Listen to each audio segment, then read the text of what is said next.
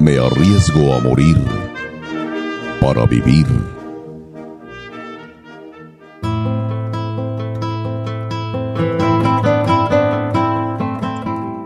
Cabalguemos juntos. Traigo en esta hora mi mano extendida sin dolo o desgarro.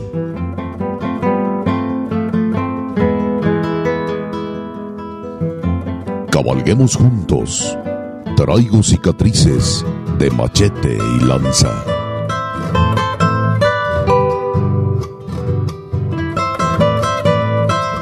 Toda la pasión de la charrería y la tauromaquia en una sola arena. Arena mestiza.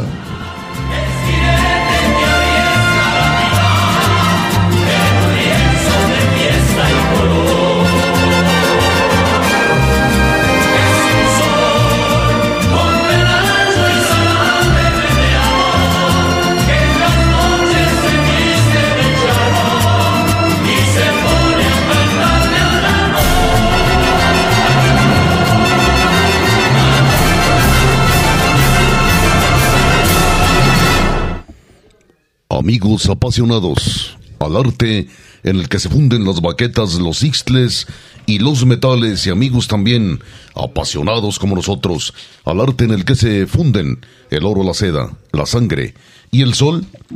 Estos son los sonidos de Arena Mestiza, ya número 28, y estamos delante de estos micrófonos. Gracias por su preferencia, gracias que ha, eh, se ha tomado la molestia de bajar, eh, ya sea en Spotify, ya sea en podcast ya sea en el noticierotaurino.com.mx, este proyecto de Arena Mestiza, único en su género, porque así se habla de toros y de charrería. Tratamos de hacerlo más o menos bien, quizá no lo logremos, quizá hablemos mal, pero sí lo hacemos con mucha afición y mucha, eh, eh, mucha, mucha pasión. Gracias de veras. No se vaya, tenemos un programa interesantísimo por su contenido. La música, desde luego, la pregunta, la respuesta a la pregunta del programa anterior, la pregunta que quedará planteada en este Arena Mestiza número 28, una música hermosísima que le traemos para que la disfrute junto con nosotros.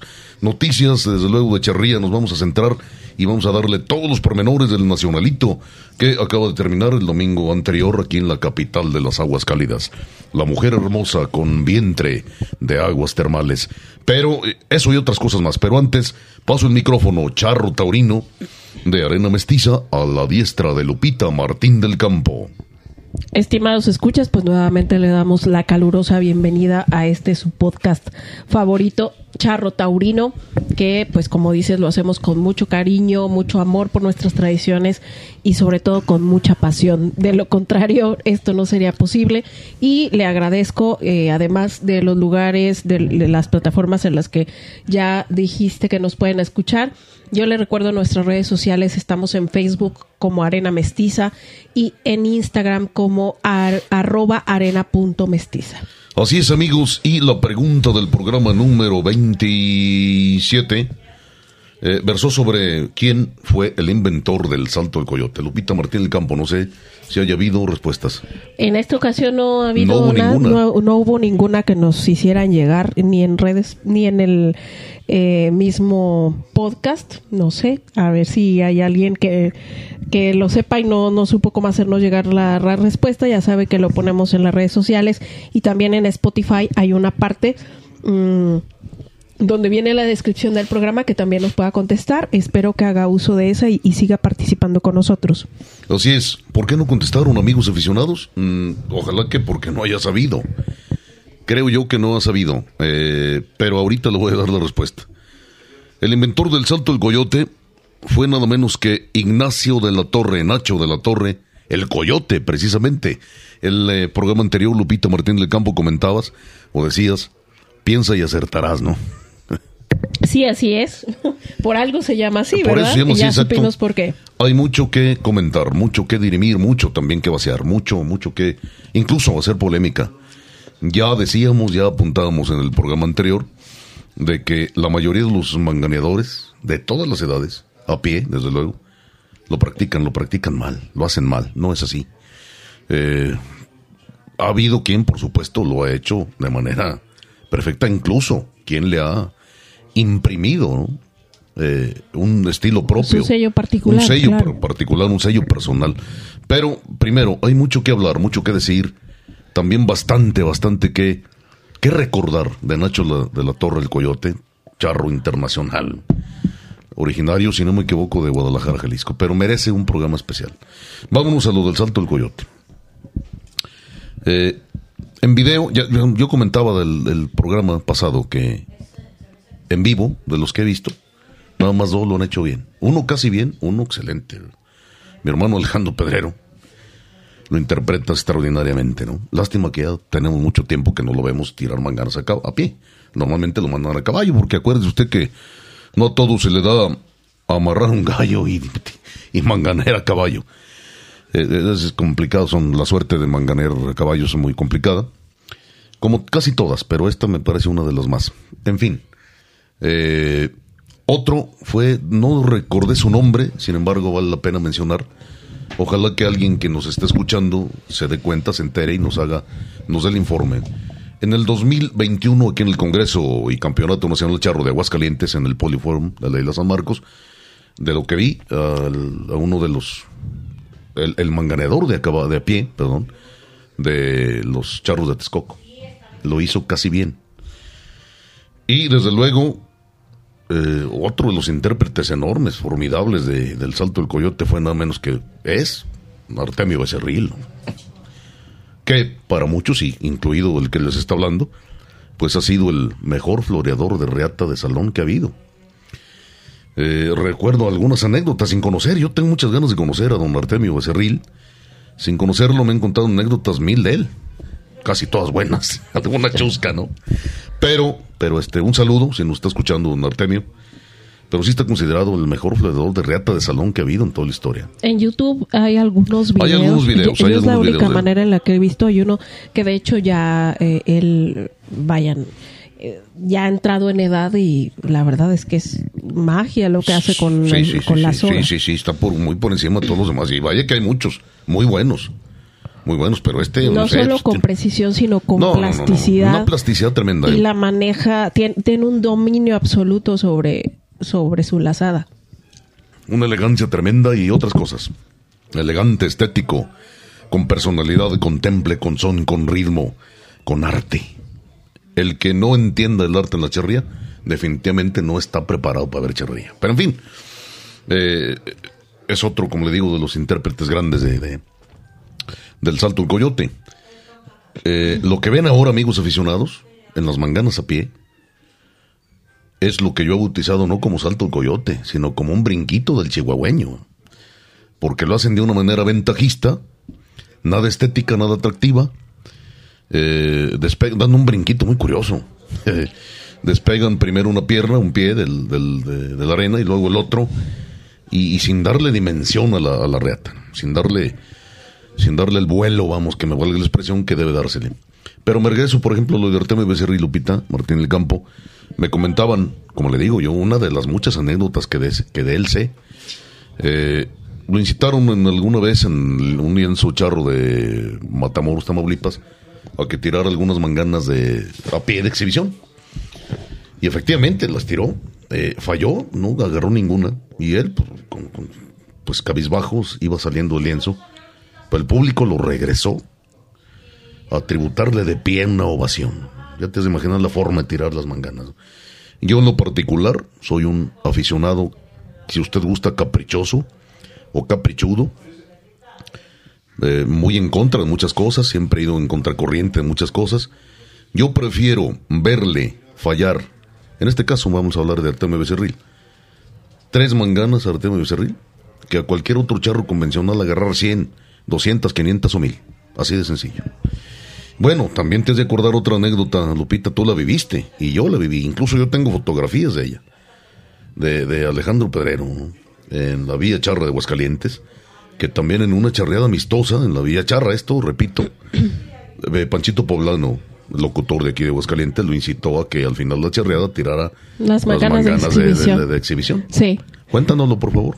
Bueno, pues yo era muy pequeña, pero sí fue muy impresionante porque mm, Alejandro se desprendió del centro del ruedo, Iniciando con el salto del iniciando coyote, con el salto precisamente. del coyote, que sí se veía. En ese tiempo eh, eh, no era muy común que lo hicieran en, en el repertorio, de la manera de, de, tirar manganas, no era muy común, yo nunca lo había visto, pues yo, yo era niña, y eh, se vino del centro del ruedo hacia el lugar donde tiró la mangana. Tiró las tiró tres. las tres, exactamente, y fue muy impresionante ver la manera en cómo se desprende de esa parte con eh, en total dominio y, y, sentido de las distancias del son de la carrera de la yegua, este, floreando de esa manera y además agarrando las manganas. Entonces sí fue muy interesante, fue la primera vez que yo vi el salto del coyote. En ese momento no sabía Así ni es. cómo se llamaba ni ni, ni nada, ¿no? Pero, pero ya luego que, que te das cuenta, pues, eh, y como les repito, en ese tiempo no era muy común. Ahora es hasta cierto punto común que lo realicen de la manera que tú sí acabas de anotar. Eh, casi todos lo tienen en el pues en su rutina, digámoslo así, Sí, la mayoría, malmente, sí. no, discúlpeme la expresión, no es la más adecuada, pero de tirar sus manganas o de estructurar su floreo para tirar manganas, pero en ese tiempo no. Y, y verlo así por primera vez y así de bien hecho, pues bueno, claro, es algo que se te queda toda la vida y que no es. lo vas a olvidar. Así es, y la fecha la tenemos exacta, luego ya comentaremos.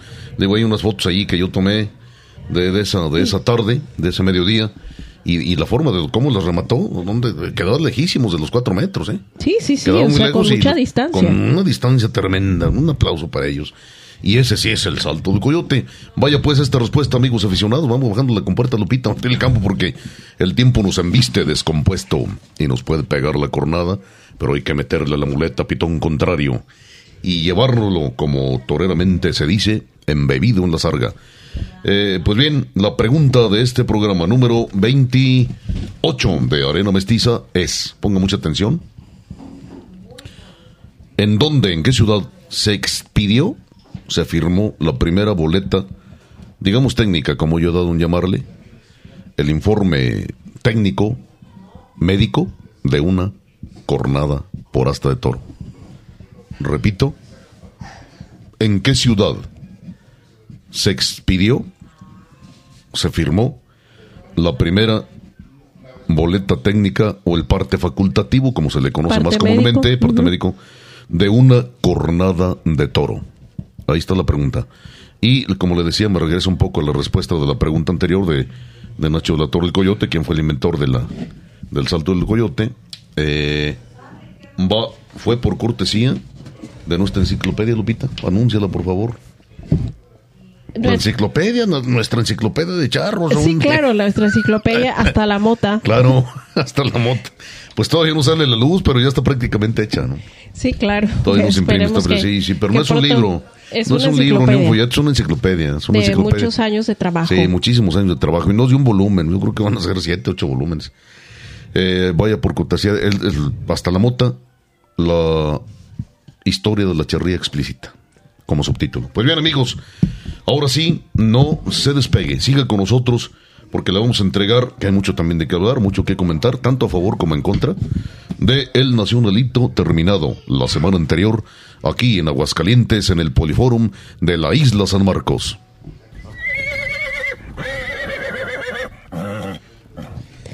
Bien, pero antes de, de dar los resultados del nacionalito, yo quisiera empezar esto, esto como con una efeméride.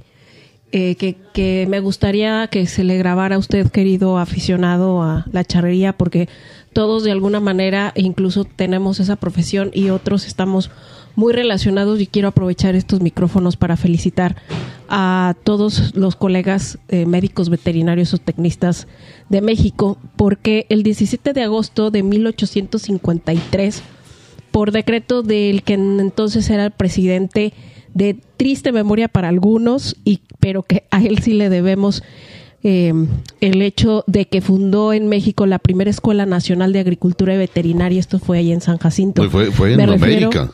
Fue en América. Fue la, fue la primera escuela de veterinaria en América y fue por decreto de Antonio López de Santana. Poco tenemos que agradecerle, pero estas cosas, esto sí, sí se le agradece, por lo cual eh, bueno, poco después esta escuela, se, esta escuela nacional, se también por decreto de, de, Venustiano Carranza, fue la Escuela Nacional de Medicina Veterinaria y Zootecnia.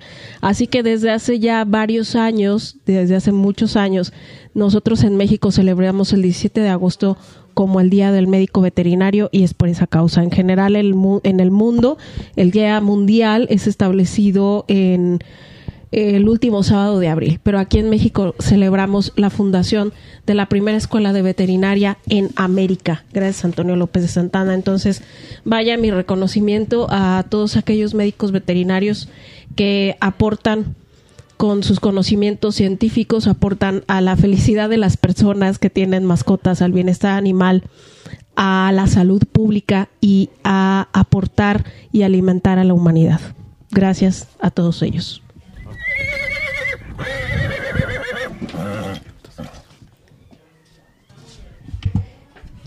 Y bueno, el sábado y domingo se vivieron intensamente las finales del trigésimo campeonato infantil, juvenil y de escaramuzas. El sábado, como ya le habíamos comentado, se disputaron el campeonato los charros completos de las cuatro categorías, quedando como campeón en la categoría juvenil Julio Alberto Cos y León Jiménez de Rancho San José, Jalisco, que eh, logró 235 puntos en la categoría infantil B el campeón es Andrés Ruiz Ibarra de Charros de Caborca, Sonora, que logró 264 puntos. Infantil A, Andrés Mora Estrada de la Asociación Antonio Esquivel Garibay del estado de Michoacán, que logró 239.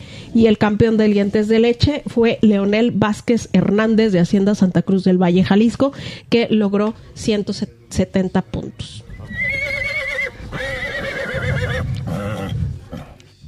Y al día siguiente, domingo, se vinieron las finales de los equipos y eh, también de las escaramuzas.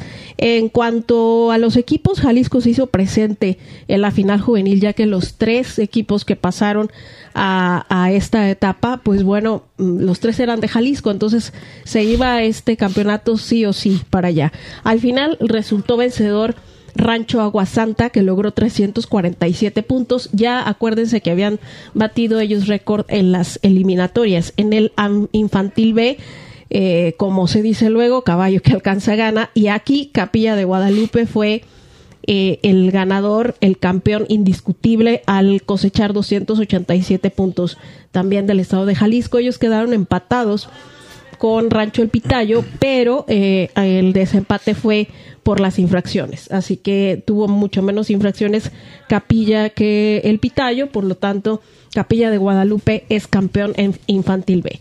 En el caso de Infantil A se fue para allá, para las tierras de donde viene la mariposa monarca, con los charros de Peribán, que lograron 295 y el campeón en la categoría dientes de leche fueron los Bravos de Azuela Querétaro, que lograron los pequeñitos 301 puntos. Y tratándose de las escaramuzas, eh, hubo la mayoría de las que llegaron a la final fueron entre el estado de Jalisco principalmente y Aguascalientes, pero sí se impuso el estado sede, quien, pues si usted recuerda, ya tiene una trayectoria larga en cuanto a equipos de escaramuzas. La verdad es que ha habido, ha habido este, escaramuzas que se han traído para acá eh, durante muchos años eh, muy buen papel a nivel nacional y han sido campeonas. San Marqueña, Las Palomas, eh, ya hay una gran tradición aquí en Aguascalientes tratándose de escaramuzas y en este caso la juvenil fue Herencia Charra de aquí de Aguascalientes, Infantil B también Herencia Charra porque tiene escaramuzas en ambas categorías. En Infantila se le llevó Palomas de Aguascalientes y eh, los dientes de leche, ahí sí se la llevó Alteñitas de Guadalajara.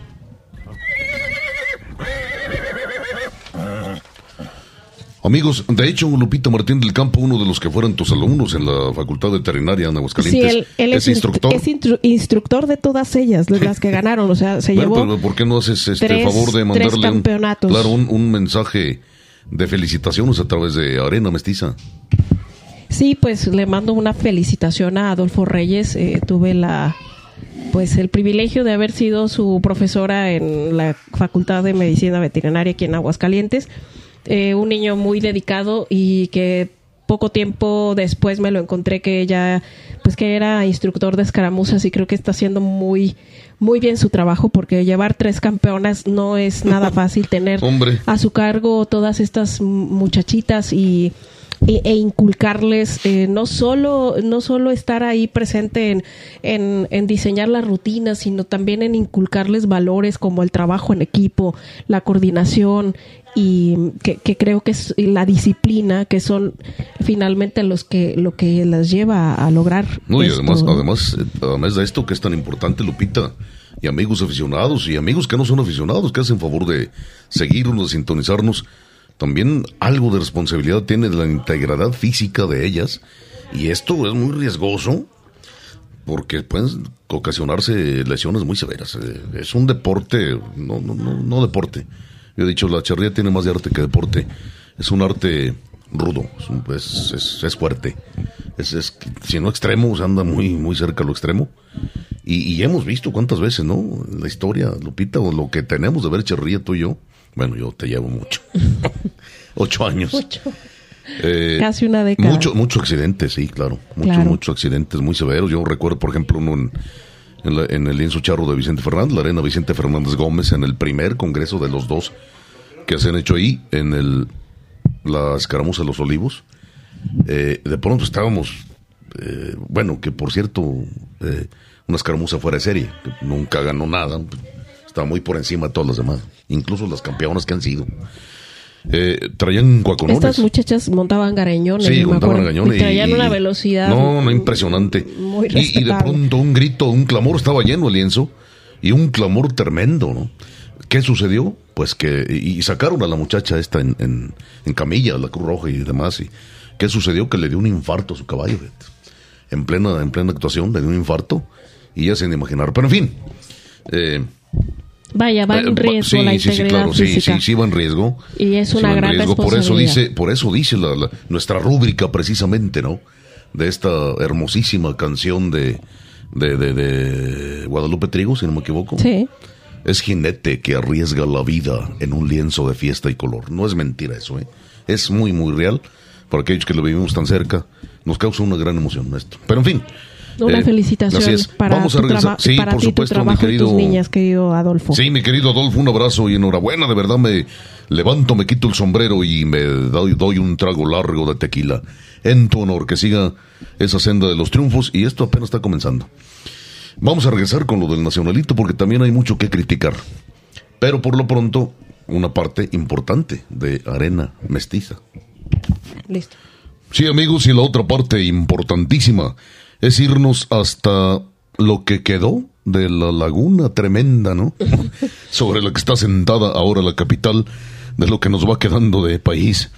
Y desde luego la Ciudad de México, que es hermosísima, con don Leonardo Páez, la mejor pluma taurina que tiene ahorita México. Y si no, pues, compruébame lo contrario. Don Leonardo, buenas tardes. Y somos todo oídos. Aquí está su programa.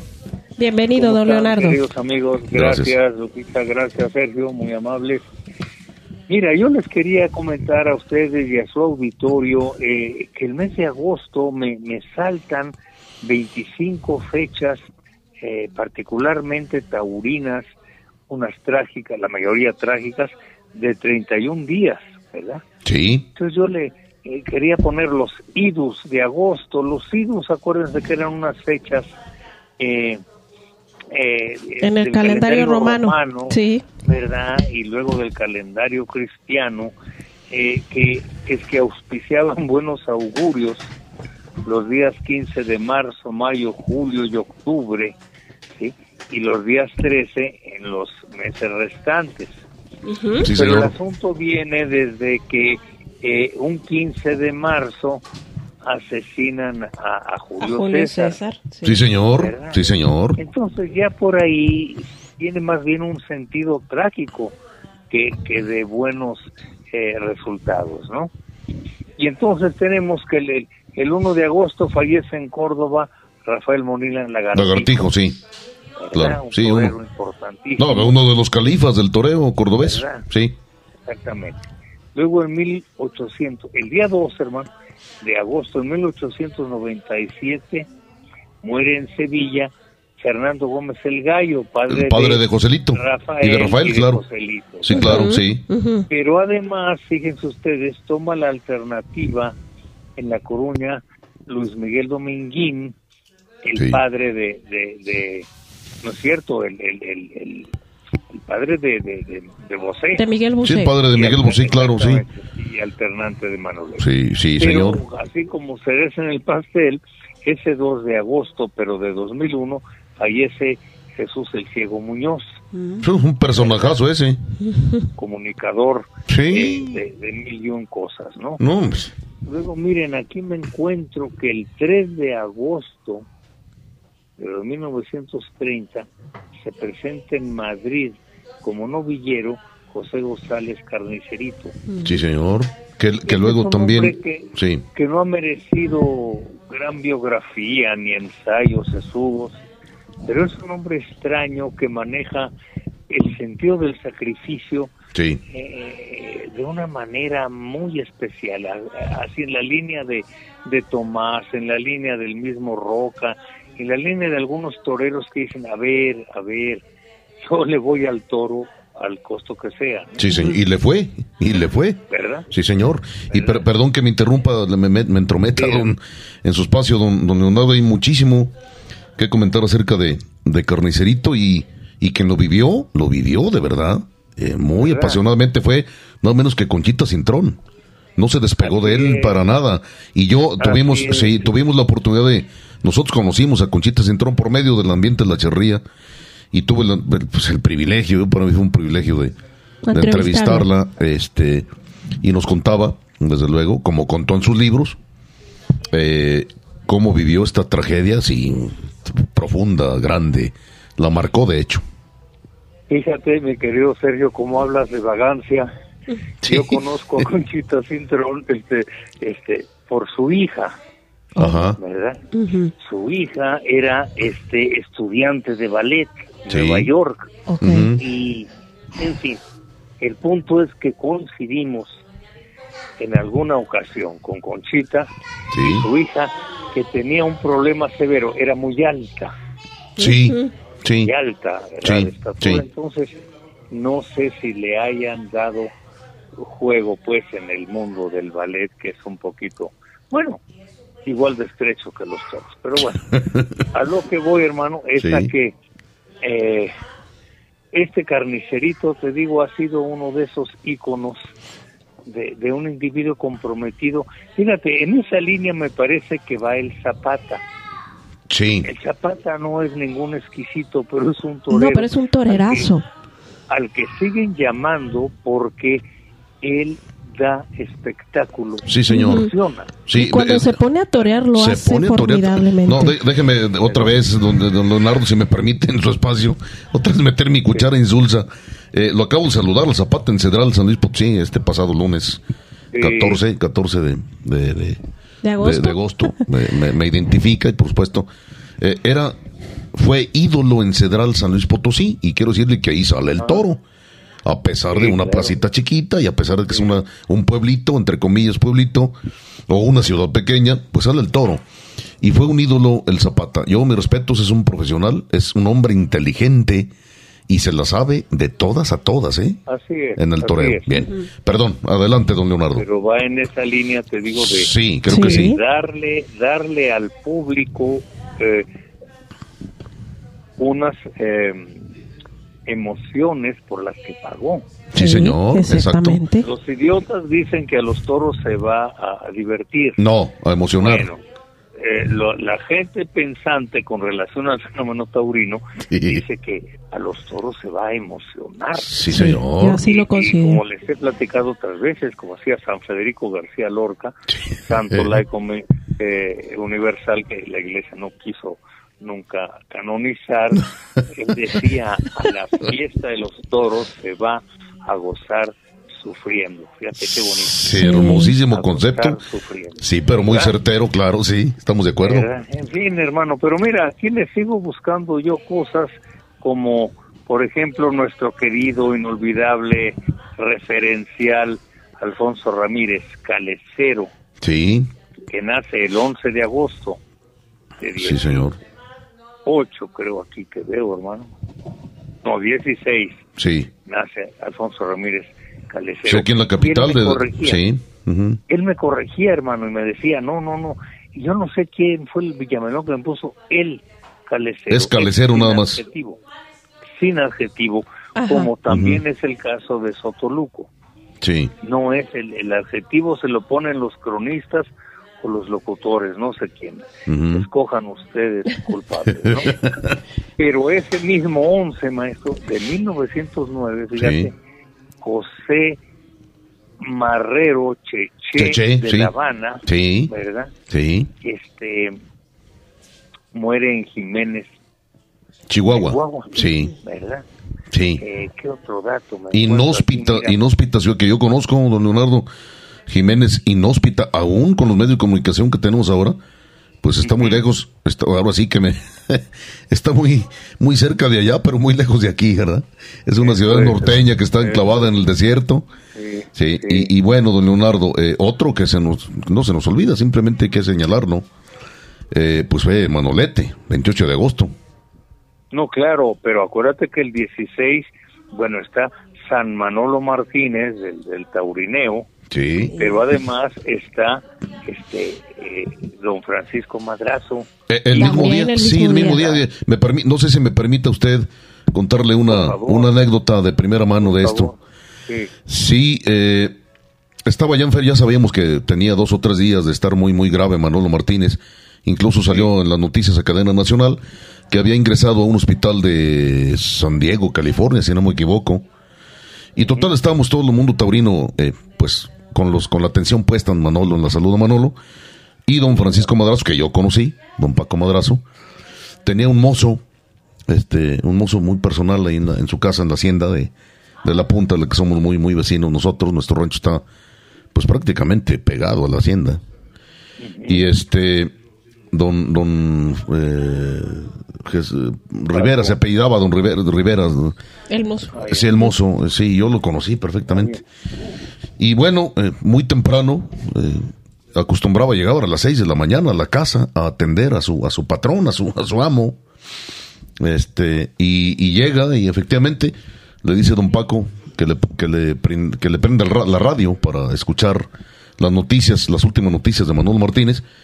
Efectivamente se lo pone, se recuesta en un sofá don, este, don Paco Madrazo. Eh, don eh, Jesús Rivera se va a, a, a- a la cocina a hacerle un té y cuando regresa a darle el té ya había fallecido don Paco. eso es. Así, así, Eso así, es, pa- sí, así no, pasó y Manolo falleció más tarde. enciclopedia. Sí, señor. Así. Convendrás conmigo que era una enciclopedia el hombre. Sí. Sí, por supuesto. sí. escribía, escribía precioso. Escribía muy bonito. Yo, Escribía lamentablemente, don, sí. don Leonardo, yo le digo, sí lo conocí, pero yo era, yo era muy niño, muy jovencito, niño, niño, y no tuve la fortuna de poder cruzar algunas palabras con él ya a nivel, digamos, taurino. Solamente Sí. buenas tardes, buenas tardes, señor, y saludarlo y nada más. Pero sí, era una, con- sí, sí llevo amistades con su hijo, uno de sus hijos, que es Carlos, y llevé con su hijo, que fue Lalito, uno de, los, de sus hijos, Lalito, no Eduardo. Pero sí, era una, una enciclopedia y como dice bien mi hermana, escribía hermosísimo en su libro de El color de la divisa, hay, hay una, un- una parte, un texto hermosísimo que, se- que se llama Luciérnagas de Tabaco, que hay que ver cómo lo bordó.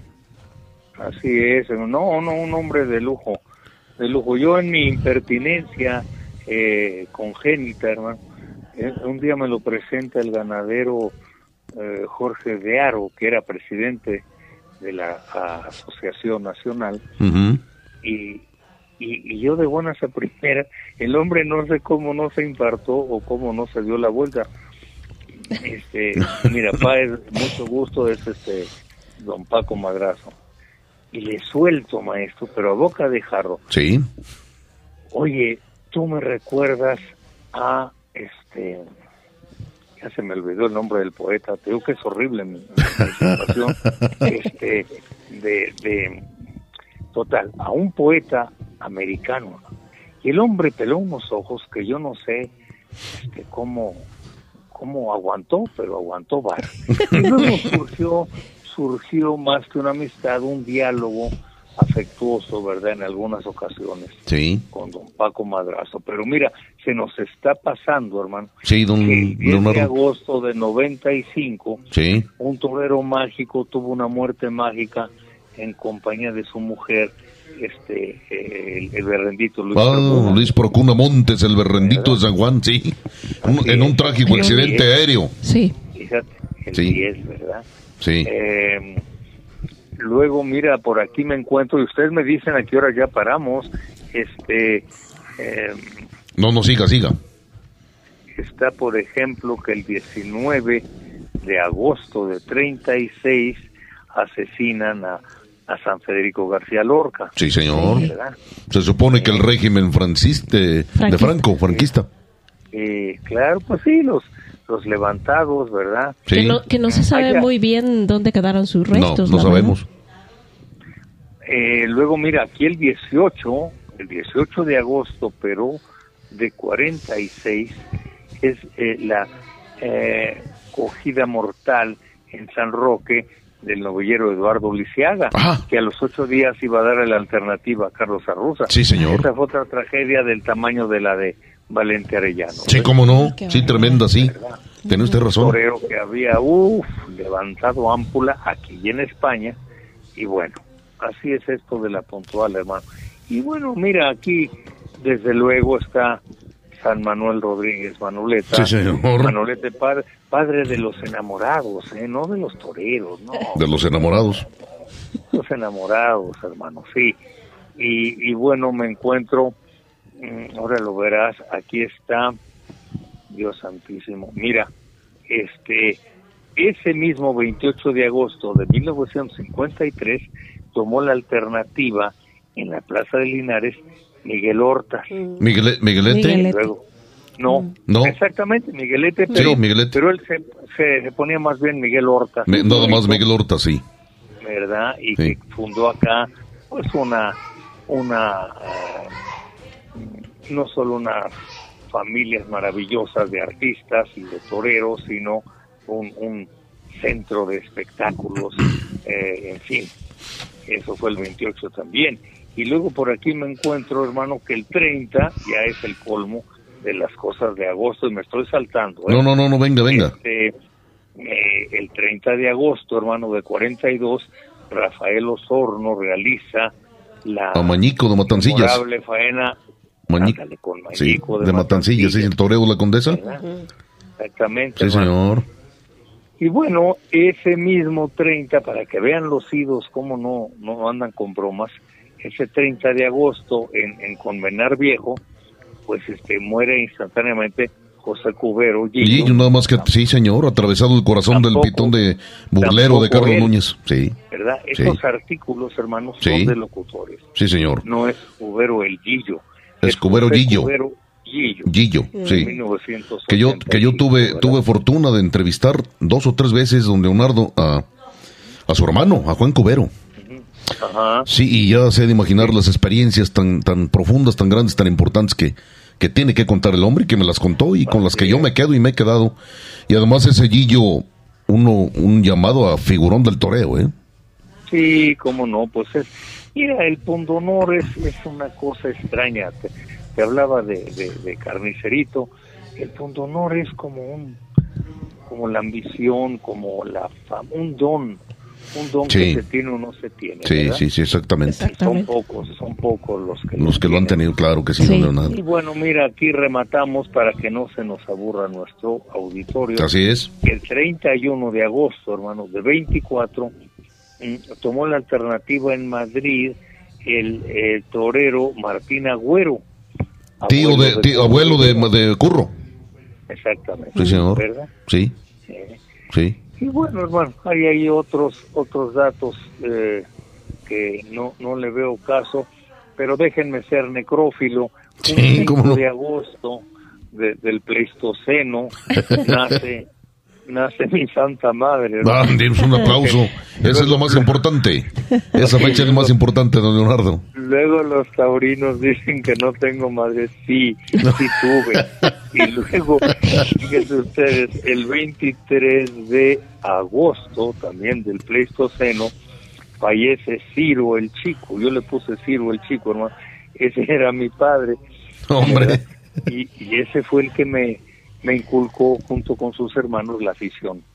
Por la bendita, toros. bendita afición. ¿Verdad? Bendita bueno, hermano, tenemos, queridos amigos, tenemos que pensar seriamente qué se puede hacer si no se es miembro del taurineo ni del monopolio. Como nosotros. Ni, ni multimillonario. Así es. Eh, ¿Qué podemos hacer de manera conjunta sí. para que esto no muera? Así es, sí, claro.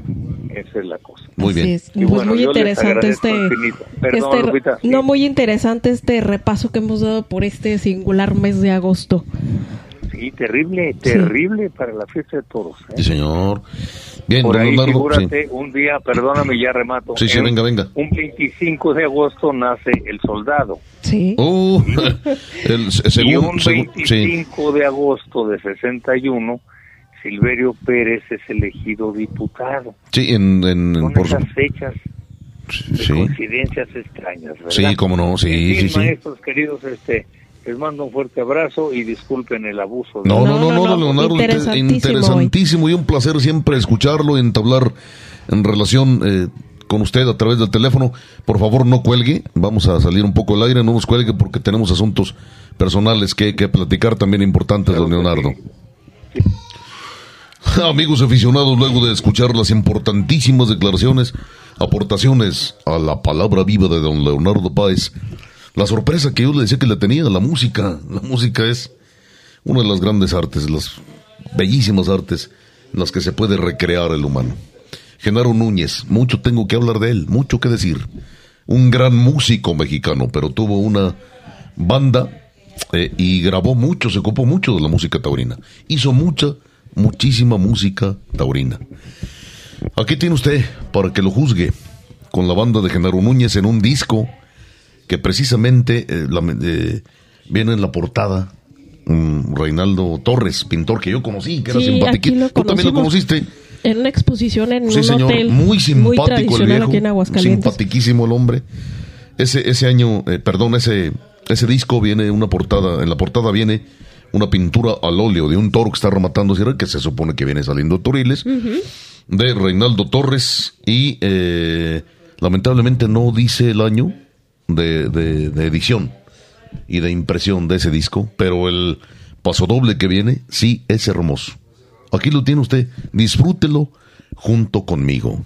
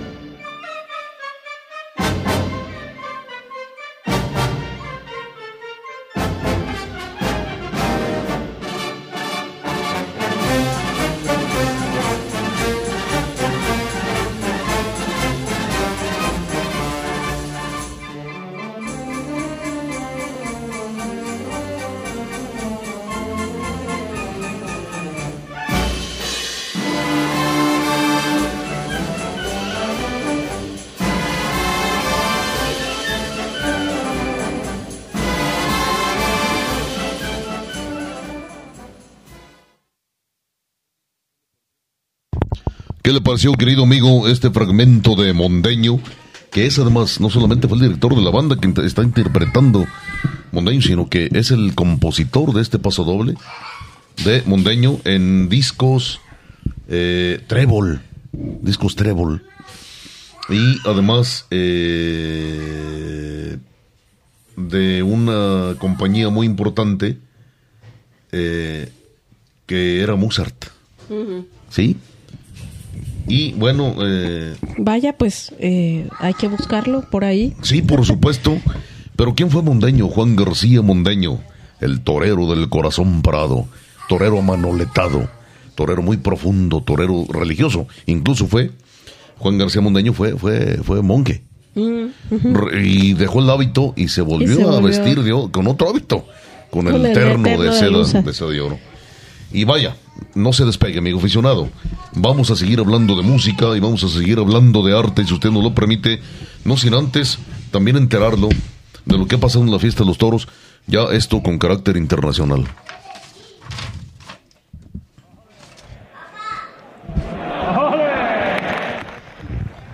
Bueno, pues voy a hacer un, muy, muy breve resumen. Eh, este eh, yo le, comento que durante la semana el Juli indultó un toro de Graci Grande y cortó seis orejas a los de Daniel Ruiz y la quinta durante su encerrona y despedida en la segunda de feria allá en Gijón. El huracán peruano Roca Rey reaparece saliendo por la Puerta Grande en Málaga el pasado miércoles, replicando al mismo resultado al día siguiente también allá en la Feria de Gijón, que por cierto cerró hoy que se grabó el podcast, que es viernes, con la salida a hombros de los tres alternantes, Castella, Talavante y Tomás Rufo.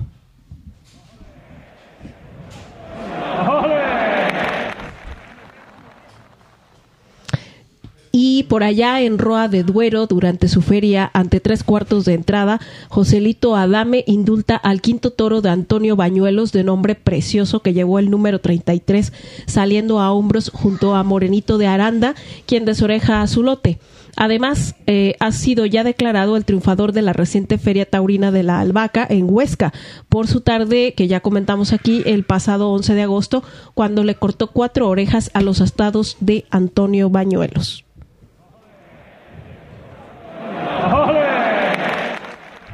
Y finalmente yo le quiero recordar a usted que este domingo 21 inicia Bilbao con una corrida de rejones. El lunes habrá una novillada y no olvide, agéndelo por ahí, anótelo en donde usted lo vea. El 22 torea Leo Valadez. Los toros serán de Fuente y Imbro y comparte cartel. Originalmente se anunció a Pereira y Daniel Luque. Eh, quien por cierto, si usted recordará, él eh, sufrió un, percance por allá en el puerto y acá ha salido de, de, lo han dado de alta este miércoles pasado. Aún no se ha dicho de quién lo va a sustituir. Entonces, hasta el momento sigue anunciado Daniel Luque. Yo la verdad dudo que, que, vaya a torear, pero no sabemos, hasta el momento de esta grabación no sabemos quién lo vaya a sustituir. Pero en fin, hay que ver a Leo Valadez.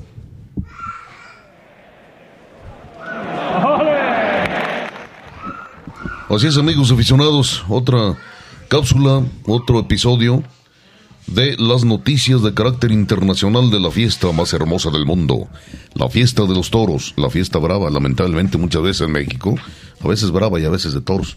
Pues bien, la música otra vez, queridos amigos, con el mismo Genaro Núñez, y hay que dedicarle un programa a Lupita Martín del Campo y amigos, si ustedes nos lo permiten, eh, un programa completo a Genaro Núñez, toda una institución musical porque no solamente incursionó en la música de toros, en los pasodobles, tuvo una penetración tremenda en lo que es la música en general a nivel internacional.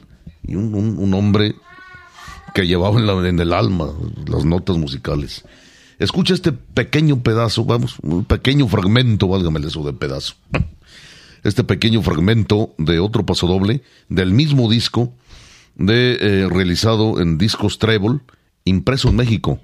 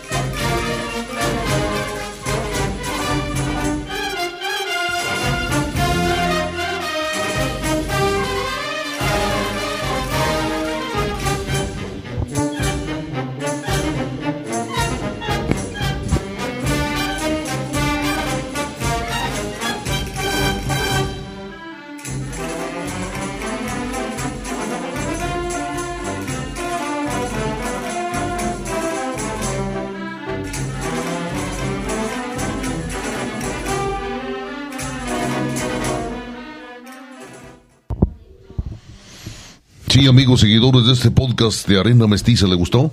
Bueno, ojalá que lo haya identificado y si no lo identificó, eh, tome nota, como decía Guncal, tomo nota en esa serie formidable.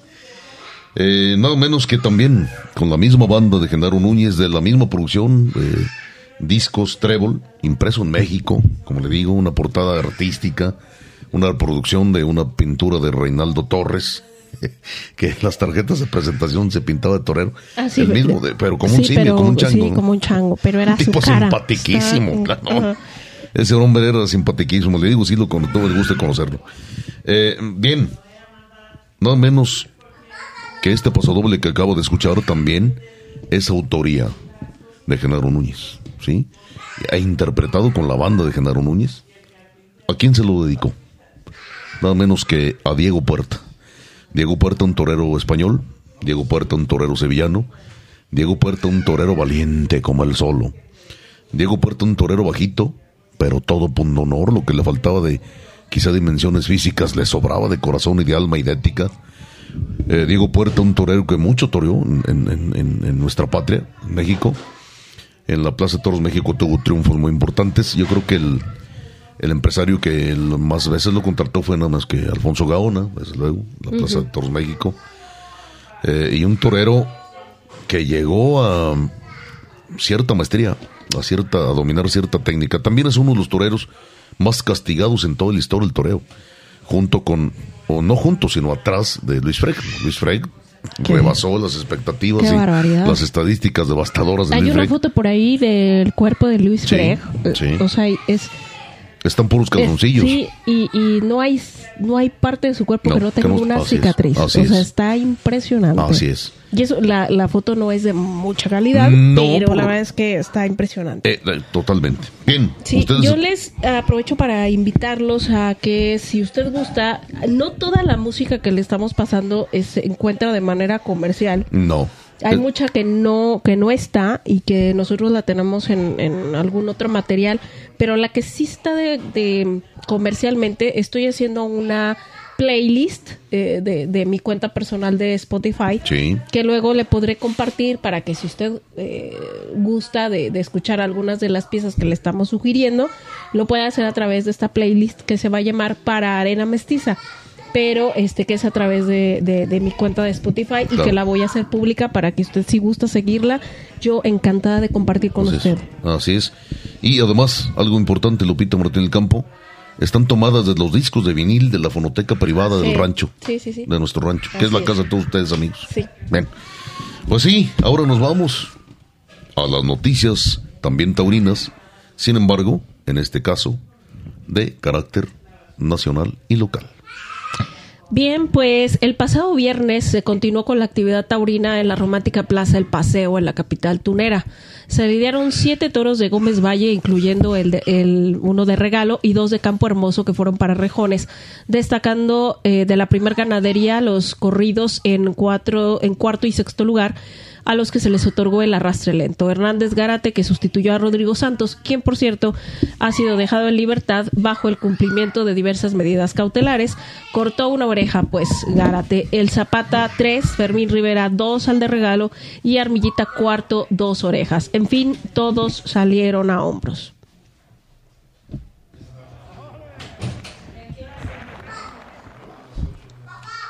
Y también en ese mismo estado, pero en la población de Cedral, que es, por cierto está de feria y ante un lleno, se lidiaron siete toros de Begoña descastados y a los cuales Héctor Gutiérrez y San Román cortan dos orejas saliendo a hombros, mientras Alejandro Adame solo escucha palmas.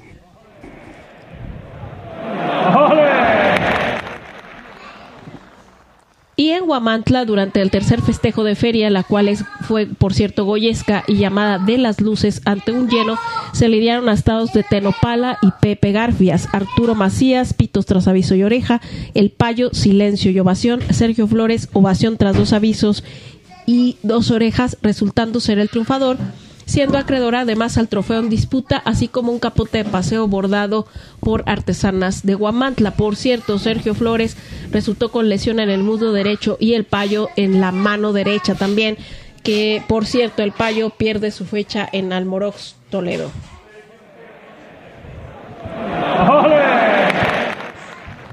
De feria estarán Pachuca y Zacatecas y ambos han presentado sus carteles. Primero nos vamos con los de la Bella Airosa. Darán cuatro corridas de toros, todas en sábado. El 30 de septiembre, astados de Shanghai para Sergio Flores, Arturo Saldívar y Francisco Martínez. El 7 de octubre, toros de Arroyo Zarco para Fauro Aloy, los forcados de Pachuca, Uriel Moreno el Zapata y Octavio García el Payo. El 14 de octubre, Toros de Boquilla del Carmen para el rejoneador Pablo Hermoso de Mendoza, que por cierto es su despedida ahí de, Pachuca, de la afición de, de, por allá, Joselito Adame y Ernesto Javier El Calita. Y el 21 de octubre será la última corrida, los toros serán de Claudio Huerta para Arturo Macías, Héctor Gutiérrez y Diego San Román.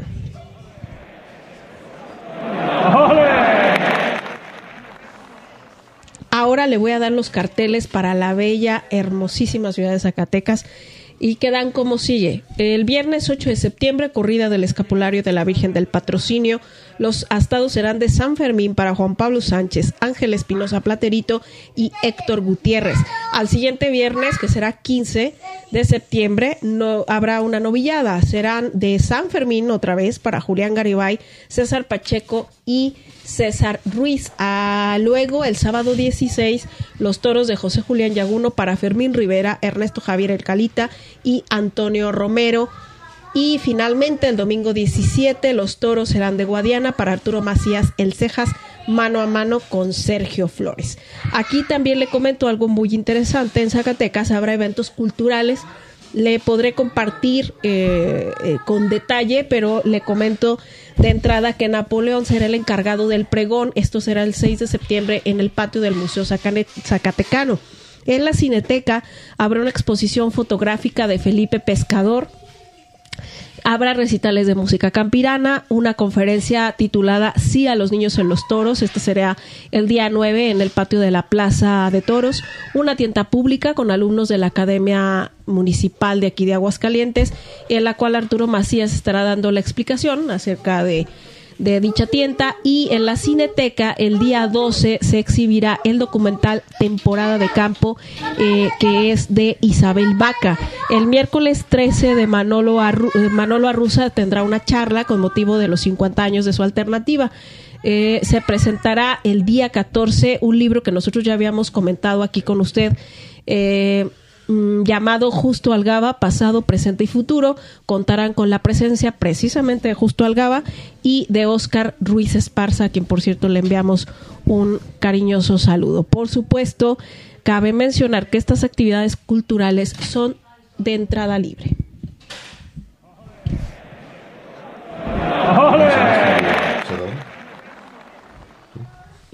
Sí, amigos, regresamos. Me atrae más la parte cultural de Zacatecas que la parte taurina, estrictamente taurina de los festejos en la Plaza de Toros Monumental.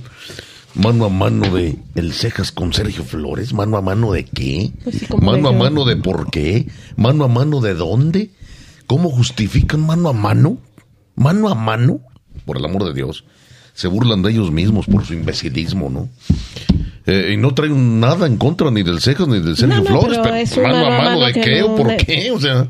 Justificación porque pues, no hay ninguna rivalidad de ningún sentido, de ningún tipo, de, ningún... ninguna, pero ninguna. Bueno. Entonces, es como si no hubieran completado el cartel. Por eso, exactamente, o sea, por eso está... les faltara un alternante. De esa, por eso está molada la fiesta del Toro Mexicano, ¿De dónde se les ocurre esta cosa?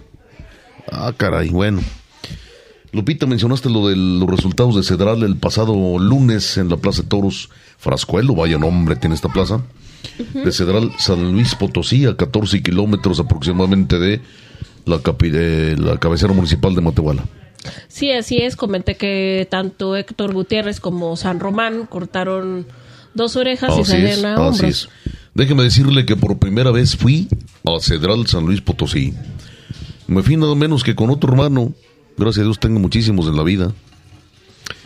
Eh, el mejor taxidermista de toros de lidia en el mundo, que se llama José Delegado Gallegos. Nos trajimos cuatro cabezas.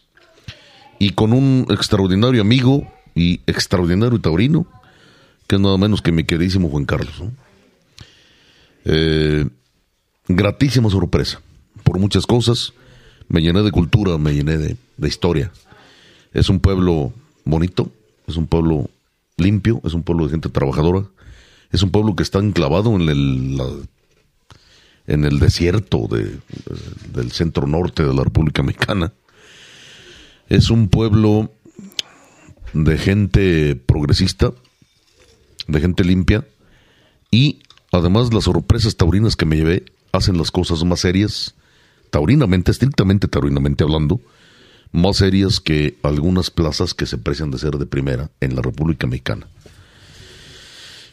Me llevó el encierro, se jugó un encierro de Begoña, bien presentado, una corrida de toros, que bien, con 20 kilos o 30 kilos más cada toro, bien pudieron haber pasado sin problemas en la mismísima Guadalajara. Eh, el cartel, un cartel atractivo, un cartel eh, de cierta manera para darle apoyo a los matadores de toros mexicanos jóvenes que están funcionando. En este caso fueron, y aquí empieza mi parte. Un apoyo muy bien ganado. Muy bien ganado, exactamente, tiene mucha razón, un apoyo muy bien ganado. Eh, y aquí me voy a referir ya estrictamente a la parte que se dio en el ruedo de la Plaza de Toros Frascuelo, Salvador Sánchez Frascuelo, que además estuvo ahí, Frascuelo, en esa plaza. Por eso se llama así. Mm. Un dato muy interesante histórico, Taurino. Eh, Héctor Gutiérrez, que sigue pisando con gran firmeza los alberos. Estuvo por encima de los toros de su lote. Quiero decir rápidamente que el encierro malo, manso, descastado y complicado en general. Eh, eh, Diego San Román, joven que ya sabemos que está pegando remones tremendos, también estuvo en el mismo tenor. Y el que sí estuvo mal, definitivamente, fue Alejandro Adame. El muchacho anda, incluso saludé a su padre por ahí, que es don Lupe Adame, padre nada menos que de Joselito y de, de Luis David. Eh, anda mal Alejandro, sin recursos, eh, lo veo sin sitio, lo veo sin oficio y tirándose a matar definitivamente fatal. No solamente me decían es que no, no, no se sale, es que se sale de la suerte, le digo, no, es que no, ni siquiera entra. Alguna vez o dos veces por ahí se tiró a matar de costadillo, ¿no? Y por milagro mató a su toro, lo vi, lo vi francamente mal. Y me dirán o me preguntarán, bueno, ¿y si llevas amistad o, o te saluda bien su padre, ¿por qué hablas así de él? Precisamente por eso. Porque yo entre más amigos, más sinceros. Yo así lo vi. Que me esté equivocando, no lo sé, a lo mejor. Pero lo vimos, lo vimos mal. Incluso regaló un séptimo, un toro poderosísimo. Muy bravo, muy noble y con un recorrido también. No pudo con él, Alejandro. Eh, que por cierto le brindó al empresario. Y sin mi aplauso. Me paro desde ahorita, me quito el sombrero y le brindo unas palmas, unos aplausos muy sinceros, muy francos y muy fuertes nada menos que a Nono Cobos y a su hijo Guillermo, porque los dos, picadores de toros aguascalentenses, le aguantaron al toro y sí los descabalgó, e incluso Nono. Se llevó una lesión, una lesión severa en el hombro izquierdo.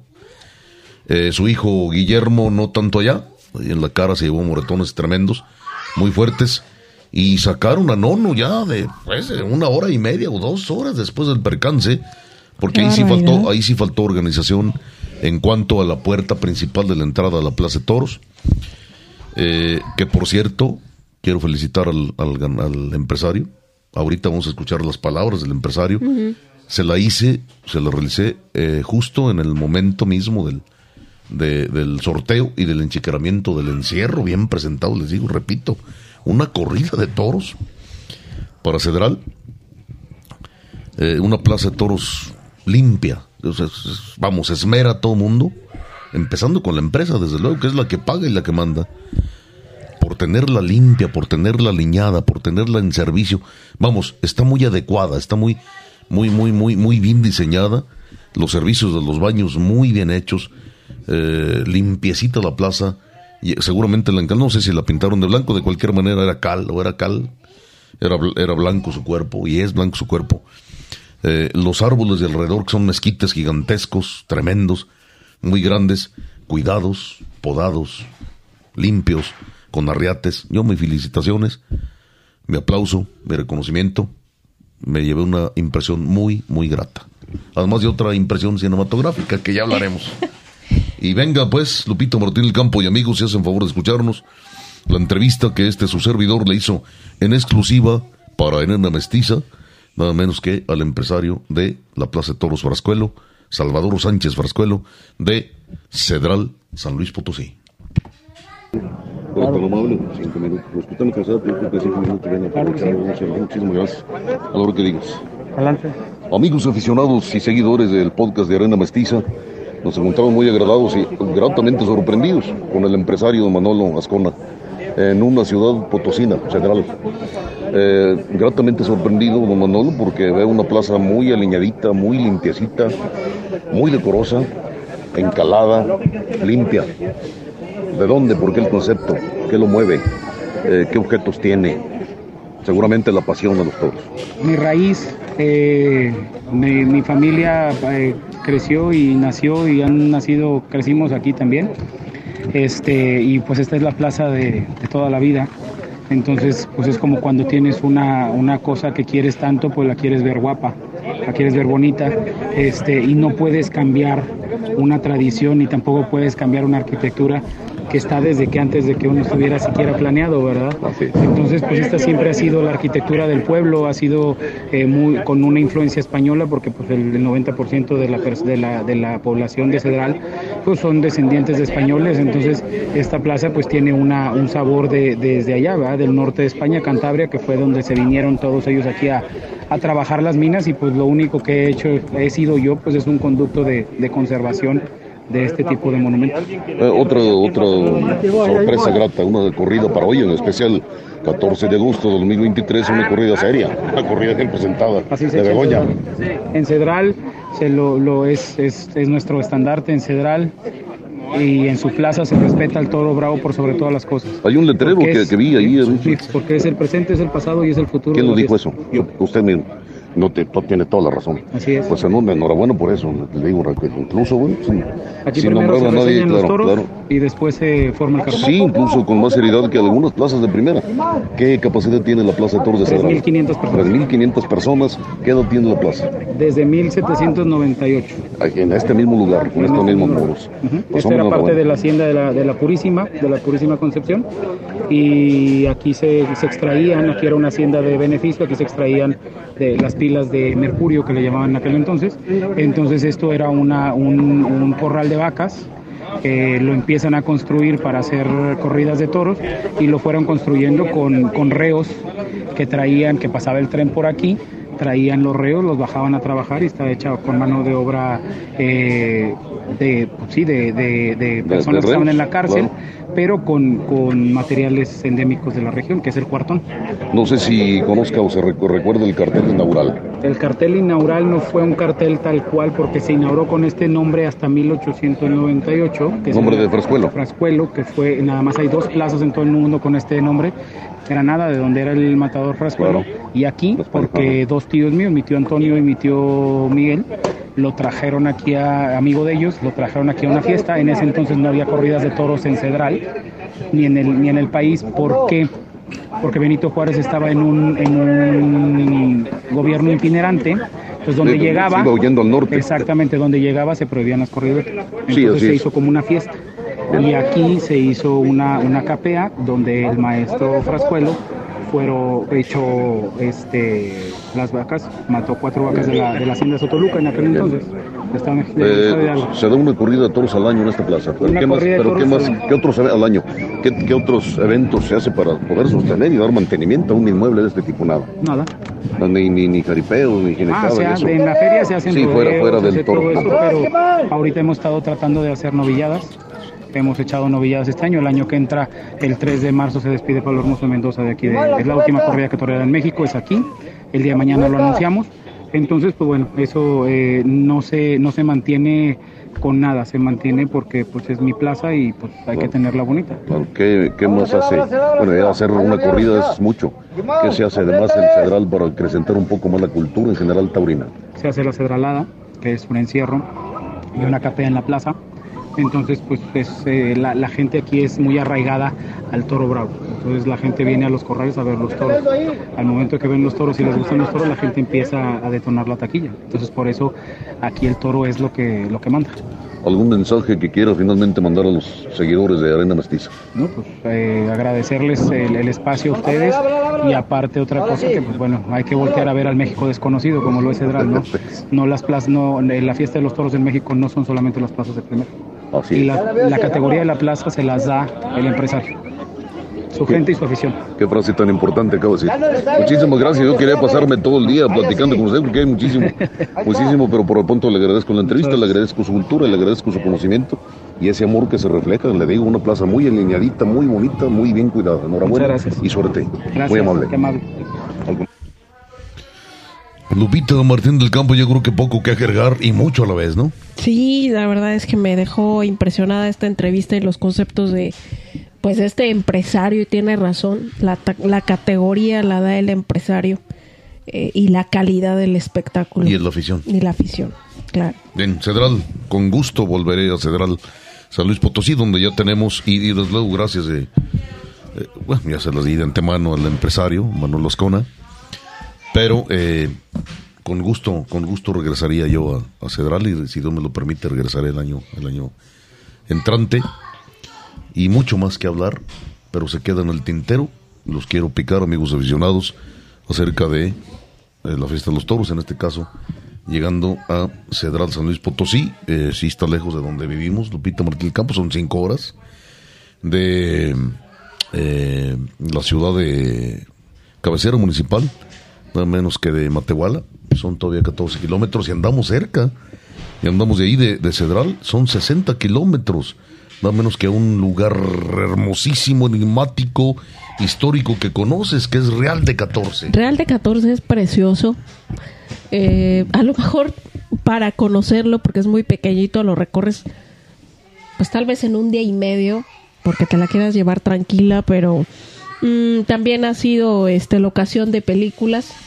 Sí, eh, que, a lo mejor no le hacen justicia en el sentido de que bueno la película no está no está pensada para ser ahí en, en, en Real de 14 sino que simplemente tomaron algunas este locaciones pero es un, un, un- un pueblito más que mágico es enigmático este te llevan también a la parte del pueblo que fue min- minero este y eh, ahí precisamente ya solo quedan ruinas de lo que fue la Plaza de Toros, pero la Plaza de Toros está enfrente del panteón. está justo enfrente del panteón. Me este, parece una medida arquitectónica bastante técnicamente adecuada, ¿no? Sí, y, pero, pero es precioso, Real de 14. Si usted tiene la oportunidad de, de visitar este México desconocido que del que habla el... Bueno, esta, se volvió muy, muy famosa por estas producciones hollywoodenses que se hicieron ahí. Sí, sí, sí. pero realmente vale vale la pena. Le digo si lo conoces tal vez en un día pero está tan agradable eh, tan bonito que se puede usted perder con todo gusto. Ya eh, se- en un tiempo fue muy buscado por la gente que luego le gustan los alucinógenos por el tema de Peyote del y otras cosas, y otras cosas pero pero es precioso vaya Real de 14 Bien. se entra por un túnel Y nada más. el túnel no Ogarrio tiene que otra entrada no tiene otra entrada entonces tienen que o sea hay gente de uno y otro lado porque solamente cabe un vehículo entonces dan pasada dan entrada y a dan varios salida y dan salida a varios. Bien, amigos aficionados y Lupita Martín del Campo, bueno, qué bueno que, que comentas acerca de esto. Y Cedral y Matehuala fueron, eh, la mayor parte de ahí se hicieron locaciones de una película, me parece muy, muy buena. Eh, excelente, yo creo que es una de las, mejores que se han hecho en México, según yo. Del infierno, de Luis Estrada. Y, y repito, la mayoría de las locaciones fueron en, de esta película fueron en Matehuala y Cedral. Yo conocí muchas. Y esto me da pie, bueno, le corto porque este programa está brino y charro, ¿no? Pero le doy pie a que escuche un podcast que se llama Cinco y Acción. Eso sí hablan bien, los que, los que hablan ahí hablan bien de cine. así es y, y, este y bueno no sé si alguna vez han comentado de esta película pero sí precisamente ahí en Cedral fueron las locaciones Así es, así es. Sí. Cedral y Matehuala, yo los, los conocí. La película la, la he visto 20 veces o más. Falta todavía mucho que hablar, Lupita, eh, acerca de la parte cultural del programa. Llevamos un- una hora, 14 minutos, pero creo que nos vamos a concentrar esta vez en, en la charrería y en Nacionalito, ¿te parece? Sí. Porque también es cultura el hacer correctamente las cosas. Pero antes, justo en la Plaza de Toros de eh, Salvador Sánchez Frascuelo, que por cierto tiene una ligazón muy grande con el toreo mexicano, con Ponciano Díaz. Ya hablaremos y abundaremos acerca de ello. Escuché un paso doble que me hizo reflexión, nada menos que mi querido Juan Carlos, mi querido Capo. Un abrazo, un saludo. Ya lo mencionamos hace un rato. Eh, no había yo escuchado jamás este paso doble, ¿no? pero me pareció, me pareció extraordinario, me pareció sensacional, me pareció formidable, digno de que usted lo escuche, amigo aficionado, que hace favor de seguir este podcast de Arena Mestiza, eh, que es, eh, quizá el título no sea muy taurino, este Lupita, que se llama Paquito el Chocolatero, ¿no? Bien, yo Pero sí, venga, sí, venga. Yo se lo dejo, le dejo un fragmento, le va a encantar. Yo es la primera vez que lo escucho. Si no siente algo con él, es porque le corren las venas cualquier cosa, menos sangre. Venga.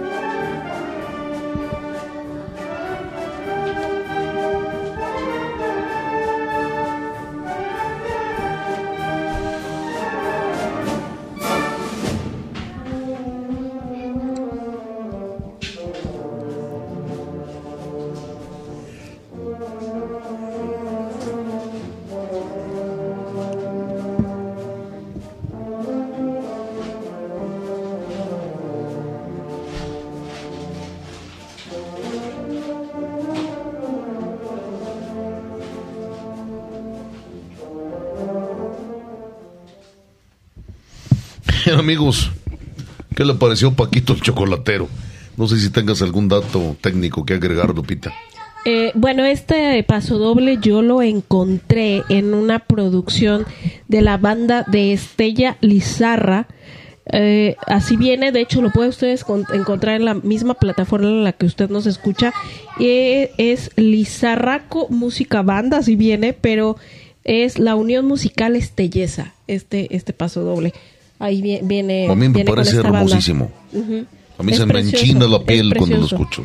Muy poco conocido. Yo la Muy verdad poco nunca conocido. lo había escuchado. No, yo y sí tampoco he te digo. escuchado muchos pasos La primera en vez, mi vida. una banda, por cierto, una banda en, en Cedral, San Luis Potosí, este 14 de, de agosto, una banda pequeña, municipal, pequeña si tú quieres, pero de mucha calidad. Ahí fue donde lo escuché por primera vez y me llamó la atención y, y mi querido Juan Carlos fue el que me, me puntualizó, me señaló, me, me, me, me abrió los ojos, me dijo, se llama así, se llama Paquito Chocolatero. Pues hombre, gratísima sorpresa, no cabe duda que las vagancias ilustran. Eso es indudable. Eh, habría, eh, nos queda de tarea ah, encontrar quién era Paquito el Chocolatero, Sí, quién fue el autor de este paso así doble, es, claro. porque me da la impresión de que no es nada nuevo. No, no. Sí, pero bueno, eh, ya, ya estaremos tratando de, de- buscar. Claro. Y un saludo ahorita, recuerdo a Mariano Márquez, mi querido Mariano, gracias por tus conceptos, gracias por tu aliento, gracias por comunicarte con nosotros y gracias por compartir con estos tus servidores, tantos datos importantes históricos de la charría sobre todo. Eh, y gracias por tomarte la molestia de, de, hacer una relación, de, no hacerla, sino continuar más bien una relación con Arena Mestiza y sobre todo con Lupita, mi hermana, y con este tu servidor, Sergio Martín el Campo. Que decirte, mi querido Mariano, son conceptos ya muy, muy, muy íntimos eh, de que se conocieron mi abuelito y tu padre, y qué decir de tu padre, ya algo hablamos acerca de su forma de ser talabartería. Hasta Mexicali, vaya un saludo, mi querido Mariano, gracias de veras. Vamos a rematar este podcast, Lupita, si me lo permites, amigos aficionados, si ustedes lo quieren, la parte cultural, desde luego. Dijimos que en el Nacionalito vimos cosas muy buenas, vimos cosas plausibles, vimos cosas a las que hay que levantarse, aplaudirles y reconocerse pero también vimos cosas malas, vimos cosas insulsas, vimos cosas negativas que también hay que señalarse porque no queremos que continúen los, asuntos así de la cherría. Uno de ellos, eh, claro, vimos las finales de eh, Dientes de Leche, no alcanzamos a ver todo, son niños muy, muy pequeñitos, de dientes de leche, ¿no? Que yo creo que algunos hacen las cosas con mucha seriedad. Mucha seriedad y eso se aplaude. Eh, yo creo que algunos traen un pañal todavía por ahí, abajo, de, abajo de los pantalones charros, ¿no?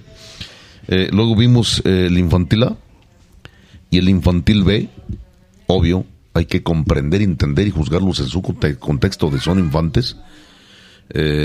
y el reglamento está hecho para juzgarlos con, con justicia, vamos, válgame la, la redundancia o la expresión, para juzgarlos en su, en su contexto, en su momento, su manera, a su manera, a su capacidad. Pero luego vino la final de, el juvenil. Y ahí ya... Ahí ya prácticamente... sí, son, son entre, ya son jovencitos de 16 a 18 años. Y válgame la expresión, ya se escuchan los trancazos recio. Sí, claro, ya, los gallitos ya tienen sus poloncitos, ya se les puede amarrar la navaja. Con el, pues con el reglamento, o sea, claro, obviamente claro, ya, ya, amarran los piales, ya, amarran los piales, ya tumban las colas, sí, prácticamente, y todo, como un adulto, prácticamente como un adulto. Sí. Eh, me detengo y doy un aplauso porque creo que el equipo de Capilla Guadalupe, Jalisco, que conocemos, fue en el Infantil B, eh, es un poco mejor que, sus antecesores. Juzgado centímetro a centímetro, no podemos, por supuesto, hacer una comparación porque el equipo de mayores de Guadalupe, no sé, creo que son cinco o seis veces campeones nacionales. Eh, en su momento fueron en su momento fueron, sí, porque claro, claro que sí. Eh, con muchos miembros, no voy a, ni a mencionar ninguno porque puedo omitir. Y este, este de, del infantil B, eh, lo veo un poquito más, vamos, con un proyecto más claro y un proyecto mejor artísticamente que su anterior, que el antecesor. Sí, vienen con, con más evolución. Sí, haciendo las cosas un poco más pulcras, con más elegancia, si tú lo quieres. Y desde luego, el aplauso a, si tú me apoyas, Lupita, de el niño, eh, porque eso es, pero con un carácter tremendo de hombre, templado, que les metió las tres manganas, les metió las tres manganas a caballo, porque las ocupaban las tres manganas a caballo para poder pelear la final. Y al final de cuentas, válgame estas, esta redundancia de final y final, pero al sumar el día, eh, empatan sin embargo, define el, eh, los, los, los, puntos eh, negativos que tenían cada uno. Fíjate que voy tuvo menos capilla, pero, pero sí, el punto clave fueron las tres manganas a caballo, ¿no?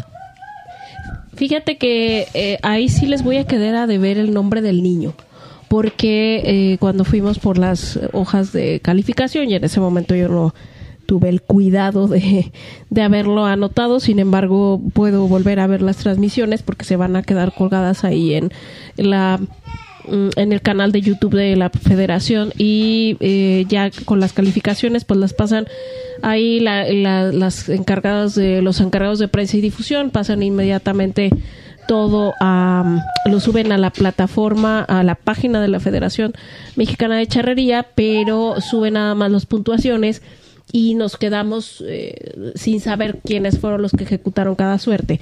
Pero lo voy a buscar y voy a decirles bien cuál fue el niño, o sea, fue el que los metió a la pelea. Por eso yo les decía, caballo que alcanza gana, porque cuando íbamos antes de las manganas estábamos como que ya Capilla se nos había quedado atrás, pero resulta que llega este niño y, y cuaja a las tres y no solo los mete a la pelea, sino que es eh, pieza clave para, para que ellos ganaran el campeonato. Definitivamente sí es, sí señor. Lo negativo, eh, hay mucho tumbatoro y siguen, siguen formando tumbatoros, Lupita. No hacen coleadores, forman tumbatoros, construyen, solidifican tumbatoros. No es lo mismo colear que tumbar toros. Como no es lo mismo hacer rayas que pintar. Como no es lo mismo pegar pases que torear. Como no es lo mismo gritar que cantar. Como no es lo mismo muchas cosas, Lupita.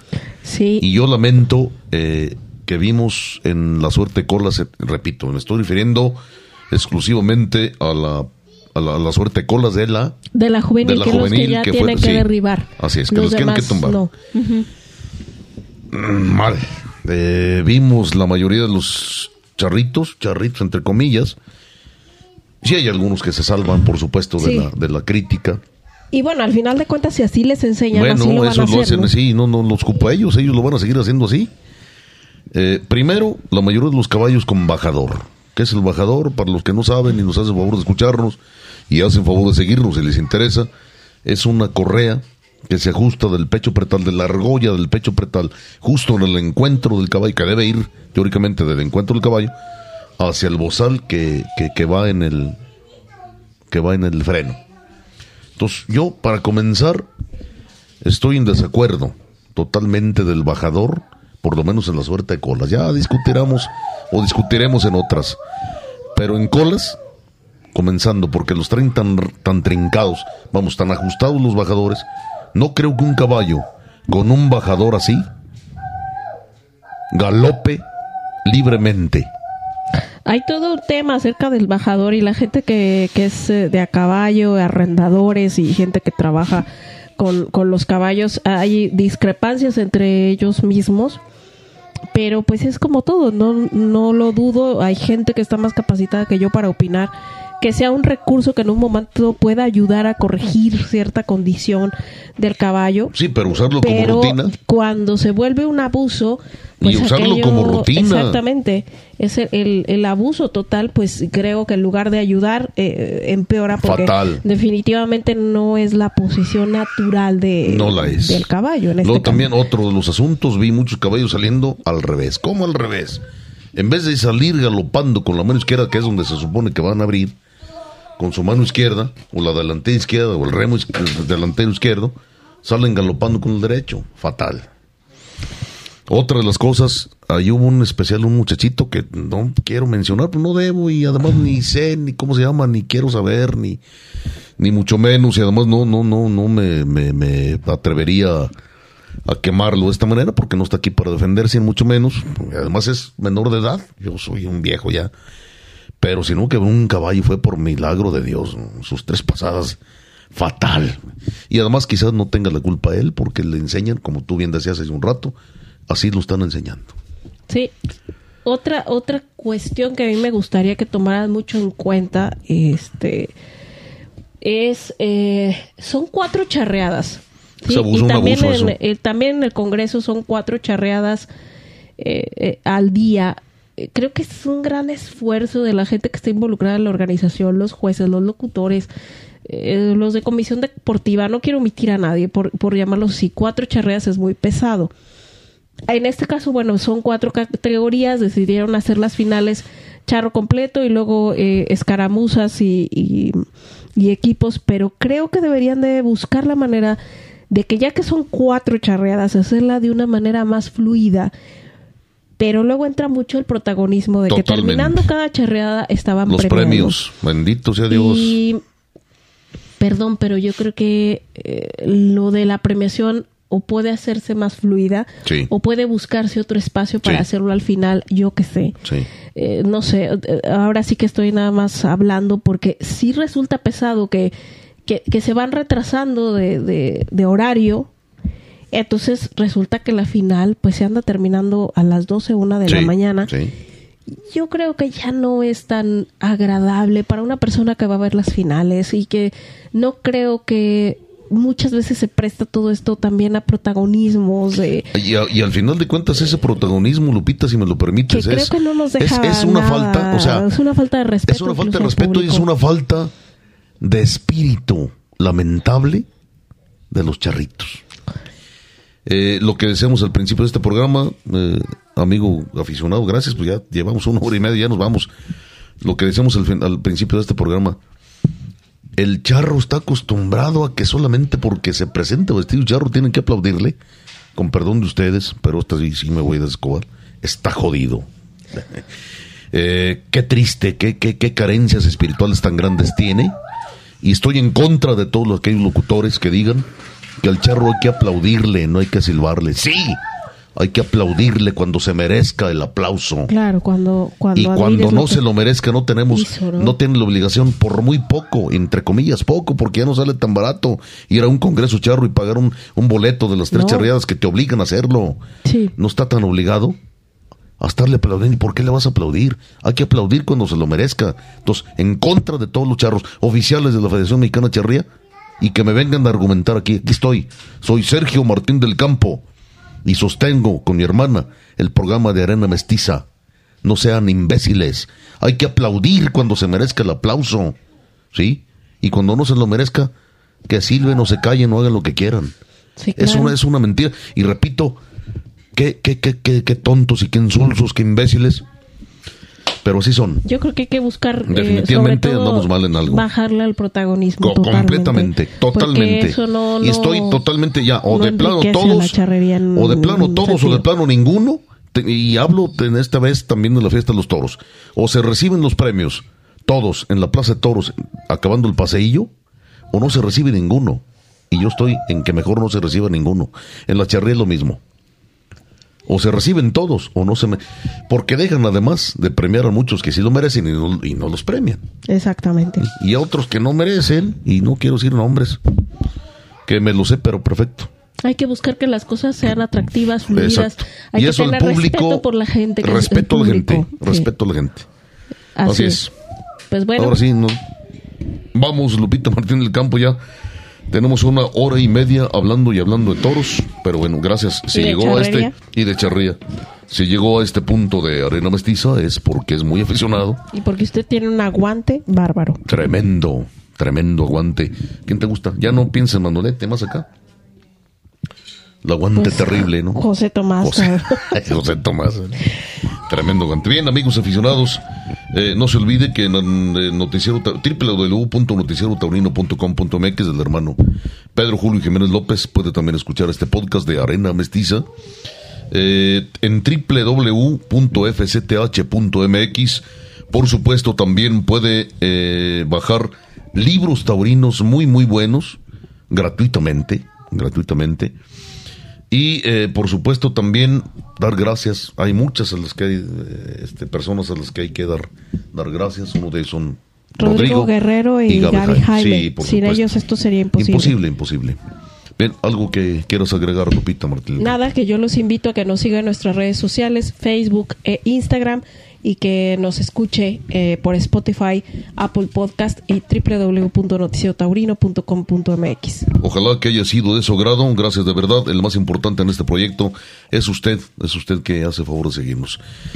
Por lo pronto le deseo a todos aquellos aficionados a la fiesta más hermosa del mundo, la fiesta de los toros, que eh, salga por la puerta, triunfe en la vida y salga por la puerta grande. Y aquellos aficionados al arte en el que se funden las baquetas, los ixtles y los metales, que cabalguen la vida sobre un cuacón, tordillo marmajo, que se vaya babeando el pecho y tragando la cola.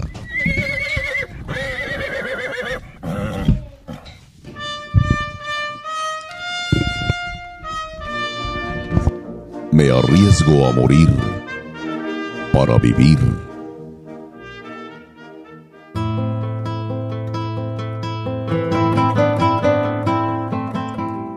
Cabalguemos juntos.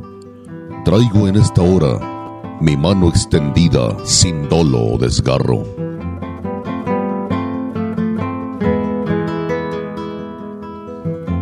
Cabalguemos juntos. Traigo cicatrices de machete y lanza.